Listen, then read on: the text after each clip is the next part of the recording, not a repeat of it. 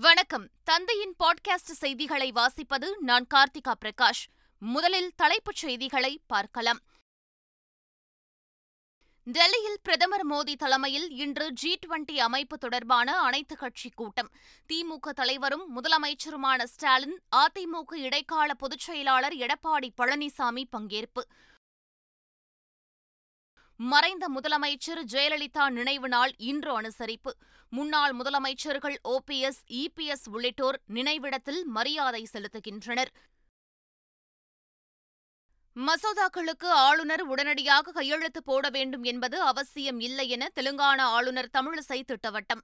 சட்டப்பேரவையில் நிறைவேற்றும் மசோதாக்களுக்கு ஆளுநர் ஒப்புதல் அளிக்க வேண்டும் என்பதுதான் நடைமுறை என அமைச்சர் ரகுபதி பதில். நூற்று நாற்பத்தைந்து நாட்களுக்கு பிறகு கள்ளக்குறிச்சி கனியாமூர் தனியார் பள்ளி இன்று திறக்கப்படுகிறது. நீதிமன்ற உத்தரவின்படி மூன்றாவது மாடி மட்டும் சீல் வைப்பு. குஜராத்தில் இன்று இரண்டாம் கட்ட தேர்தல். அகமதாபாத்தில் பிரதமர் மோடி உள்துறை அமைச்சர் அமித் ஷா வாக்களிக்கின்றனர். இலங்கை அருகே வங்கக்கடலில் நான்கு புள்ளி இரண்டு ரிக்டர் அளவில் நிலநடுக்கம். கடலுக்குள் பத்து கிலோமீட்டர் ஆழத்தில் ஏற்பட்டதாக தகவல். இனி விரிவான செய்திகள். மறைந்த முன்னாள் முதலமைச்சர் ஜெயலலிதாவின் ஆறாவது ஆண்டு நினைவு தினத்தை ஒட்டி சென்னை மெரினா கடற்கரையில் உள்ள அவருடைய நினைவிடத்தில் எடப்பாடி பழனிசாமி ஓ பன்னீர்செல்வம் டிடிவி தினகரன் சசிகலா உள்ளிட்டோர் மரியாதை செலுத்த உள்ளனர். காலை பத்து மணியளவில் அதிமுக இடைக்கால பொதுச் செயலாளரும் எதிர்க்கட்சித் தலைவருமான பழனிசாமி பத்து முப்பது மணிக்கு முன்னாள் முதலமைச்சர் ஓ பன்னீர்செல்வமும் மரியாதை செலுத்துகின்றனர். பின்னர் அமமுக பொதுச் செயலாளர் டிடிவி தினகரன் அதைத் தொடர்ந்து சசிகலா உள்ளிட்டோர் மரியாதை செலுத்துகின்றனர். முதலமைச்சர் ஸ்டாலின் இன்று காலை விமானம் மூலம் டெல்லி செல்கிறார். ஜி டுவெண்டி மாநாடு தொடர்பாக மத்திய அரசு முப்பத்தி இரண்டு பிரிவுகளில் நாடு முழுவதும் சுமார் இருநூறு கூட்டங்களை நடத்த திட்டமிட்டுள்ளது. இந்நிலையில் தலைநகர் டெல்லியில் இன்று இந்த ஆலோசனைக் கூட்டம் நடைபெறவுள்ளது இதில் பெரும்பாலான கட்சித் தலைவர்கள் கலந்து கொள்வார்கள் என எதிர்பார்க்கப்படுகிறது. ஜி டுவெண்டி ஆலோசனைக் கூட்டத்தில் பங்கேற்பேன் என்று மேற்குவங்க முதலமைச்சர் மமதா பானர்ஜி அறிவித்தார். இந்நிலையில் தமிழக முதலமைச்சர் ஸ்டாலின் இன்று டெல்லி செல்கிறார். ஆலோசனைக் கூட்டத்தில் பங்கேற்றுவிட்டு இரவே சென்னை திரும்பவுள்ளார். ஜி டுவெண்டி மாநாட்டை நடத்துவது தொடர்பாக டெல்லியில் நடைபெறும் ஆலோசனைக் கூட்டத்தில் அதிமுக இடைக்கால பொதுச் செயலாளர் எடப்பாடி பழனிசாமி பங்கேற்கிறார். ஜி டுவெண்டி நாடுகள் கூட்டமைப்பின் தலைமை பொறுப்பை இந்தியா ஏற்றுள்ள நிலையில் அடுத்த ஆண்டின் ஜி டுவெண்டி மாநாடு இந்தியாவில் நடைபெறவுள்ளது இந்த மாநாட்டை வெற்றிகரமாக நடத்துவது குறித்து ஆலோசிக்க அனைத்துக் கட்சி கூட்டத்திற்கு மத்திய அரசு ஏற்பாடு செய்துள்ளது. அதன் ஒரு பகுதியாக அதிமுக இடைக்கால பொதுச் செயலாளர் எடப்பாடி பழனிசாமிக்கு நாடாளுமன்ற விவகாரங்கள் துறை அழைப்பு விடுத்துள்ளது. ஜெயலலிதா ஜெயலலிதாவின் நினைவிடத்தில் மரியாதை செலுத்திய பின் எடப்பாடி பழனிசாமி டெல்லி புறப்படுகிறார்.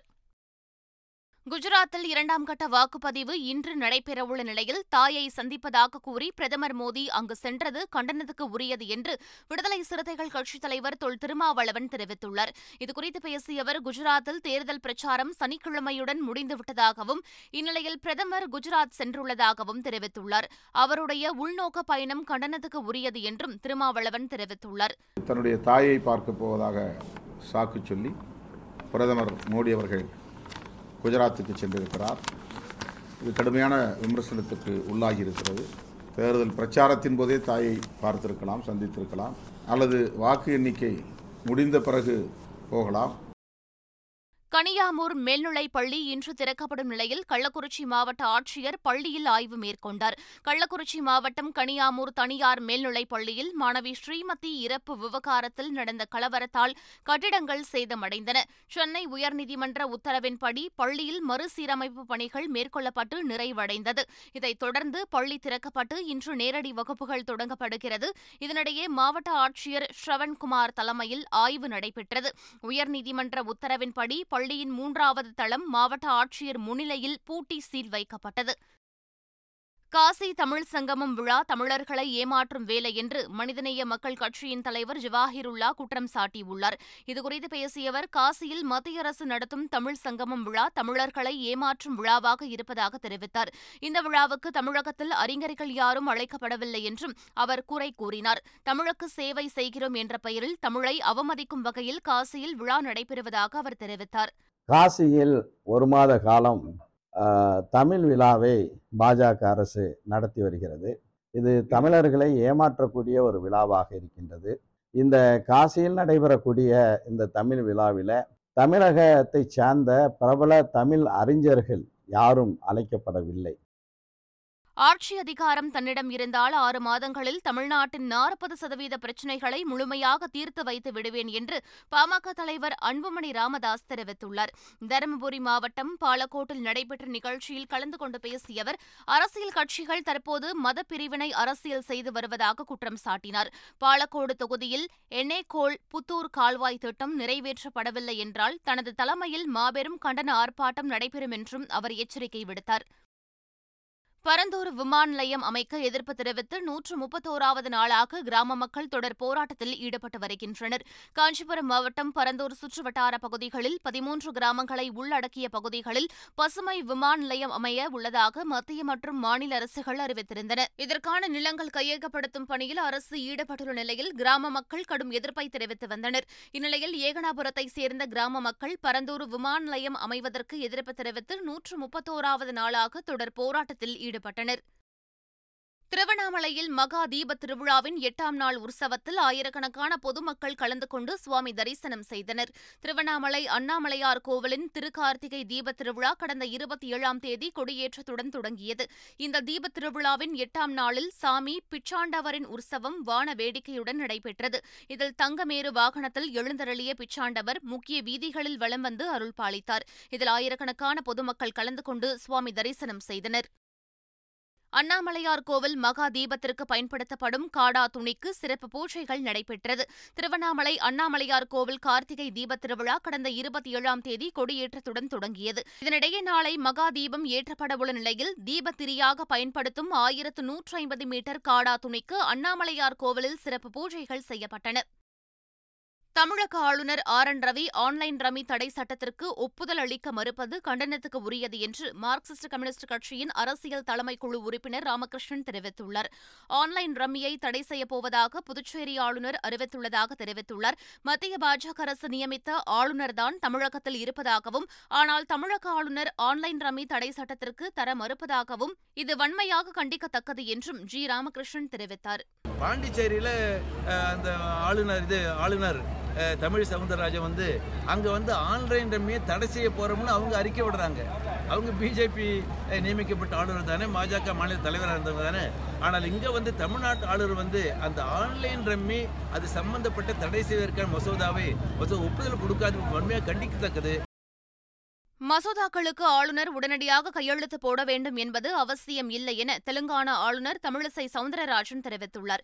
மதுரையில் செய்தியாளர்களிடம் பேசிய அவர் மசோதாவில் சந்தேகம் இருந்தால் ஆளுநர்கள் விளக்கம் கேட்கலாம் என தெரிவித்தார். தாம் யாரிடமும் ஒருதலைபட்சமாக செயல்படுவது இல்லை என்றும் தமிழிசை சவுந்தரராஜன் தெரிவித்தார்.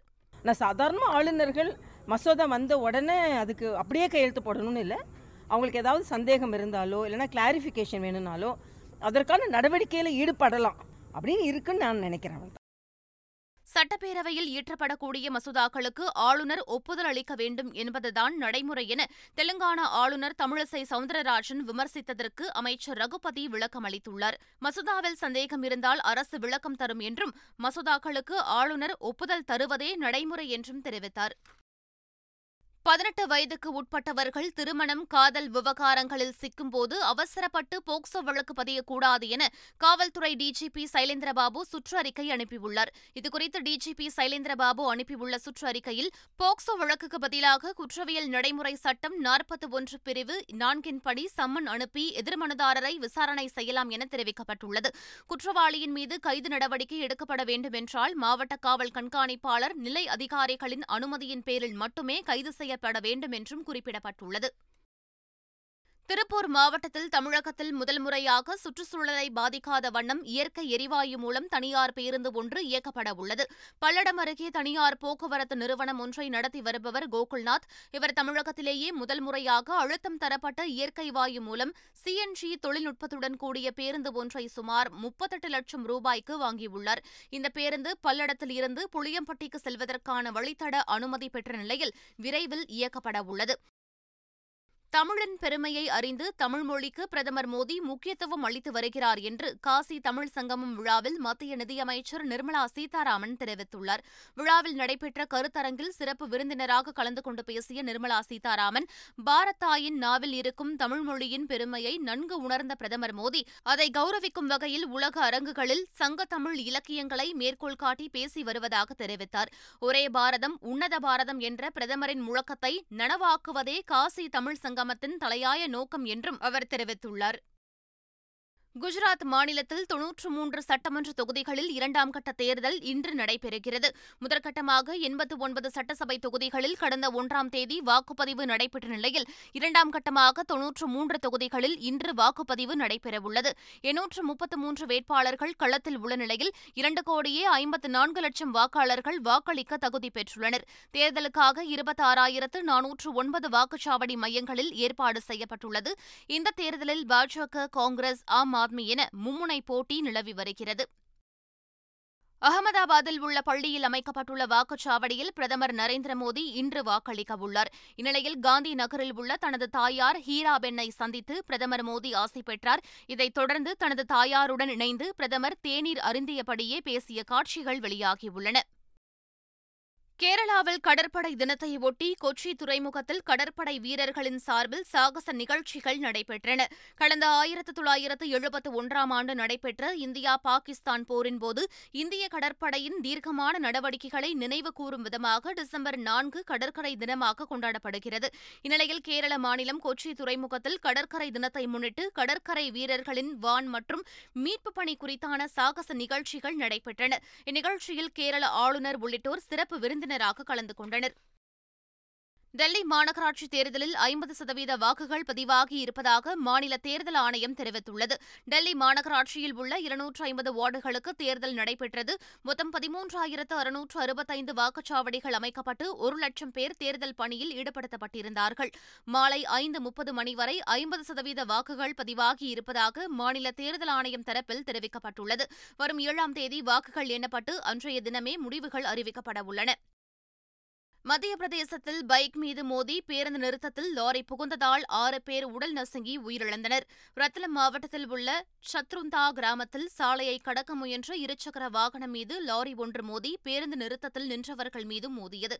இதில் உடல் நசுங்கி ஆறு பேர் சம்பவ இடத்திலேயே உயிரிழந்தனர். பத்துக்கும் மேற்பட்டோர் படுகாயங்களுடன் மருத்துவமனையில் அனுமதிக்கப்பட்டுள்ளனர். சிசிடிவியில் பதிவான காட்சி வெளியாகியுள்ளது. இலங்கை அருகே வங்கக்கடலின் மிதமான நிலநடுக்கம் உணரப்பட்டது. மாலை ஆறு முப்பத்தி எட்டு மணியளவில் கொழும்பிலிருந்து நானூற்று பனிரண்டு கிலோமீட்டர் வடகிழக்கு வங்கக்கடலில் பத்து கிலோமீட்டர் ஆழத்தில் நிலநடுக்கம் ஏற்பட்டுள்ளது. ரிக்டர் அளவுகோலில் நான்கு புள்ளி இரண்டாக பதிவானதாக தெரிவிக்கப்பட்டுள்ளது.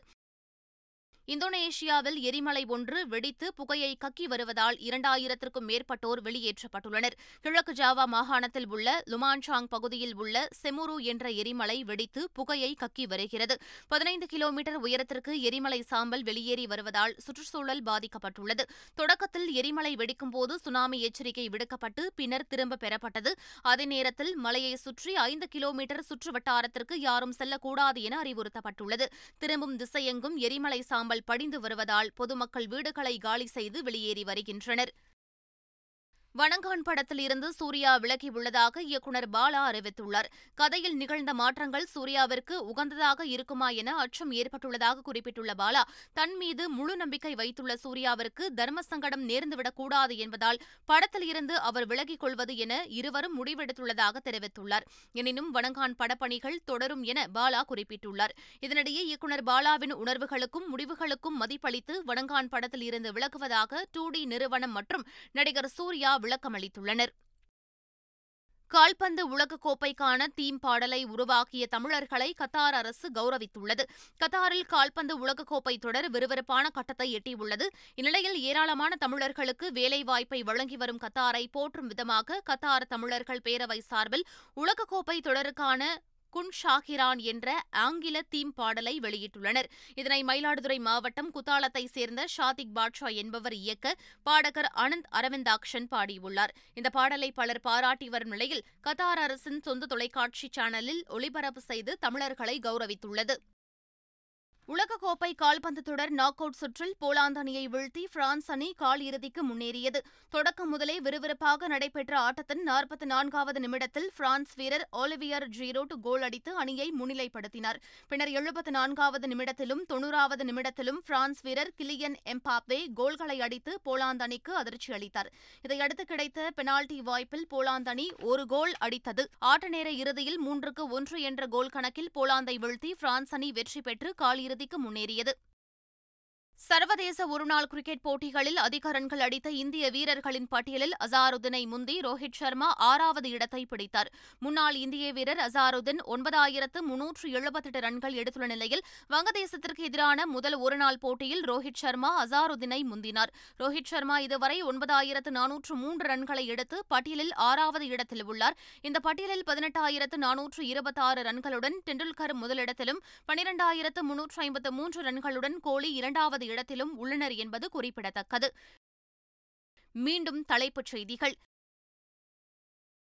டெல்லியில் பிரதமர் மோடி தலைமையில் இன்று ஜி டுவெண்டி அமைப்பு தொடர்பான அனைத்துக் கட்சி கூட்டம். திமுக தலைவரும் முதலமைச்சருமான ஸ்டாலின் அதிமுக இடைக்கால பொதுச் செயலாளர் எடப்பாடி பழனிசாமி பங்கேற்பு.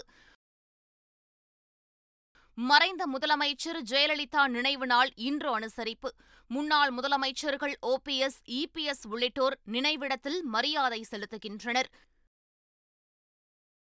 மசோதாக்களுக்கு ஆளுநர் உடனடியாக கையெழுத்து போட வேண்டும் என்பது அவசியம் இல்லை என தெலுங்கானா ஆளுநர் தமிழிசை திட்டவட்டம். சட்டப்பேரவையில் நிறைவேற்றும் மசோதாக்களுக்கு ஆளுநர் ஒப்புதல் அளிக்க வேண்டும் என்பதுதான் நடைமுறை என அமைச்சர் ரகுபதி பதில். நூற்று நாற்பத்தைந்து நாட்களுக்கு பிறகு கள்ளக்குறிச்சி கனியாமூர் தனியார் பள்ளி இன்று திறக்கப்படுகிறது. நீதிமன்ற உத்தரவின்படி மூன்றாவது மாடி மட்டும் சீல் வைப்பு. குஜராத்தில் இன்று இரண்டாம் கட்ட தேர்தல். அகமதாபாத்தில் பிரதமர் மோடி உள்துறை அமைச்சர் அமித் ஷா வாக்களிக்கின்றனர். இலங்கை அருகே வங்கக்கடலில் நான்கு புள்ளி இரண்டு ரிக்டர் அளவில் நிலநடுக்கம். கடலுக்குள் பத்து கிலோமீட்டர் ஆழத்தில் ஏற்பட்டதாக தகவல்.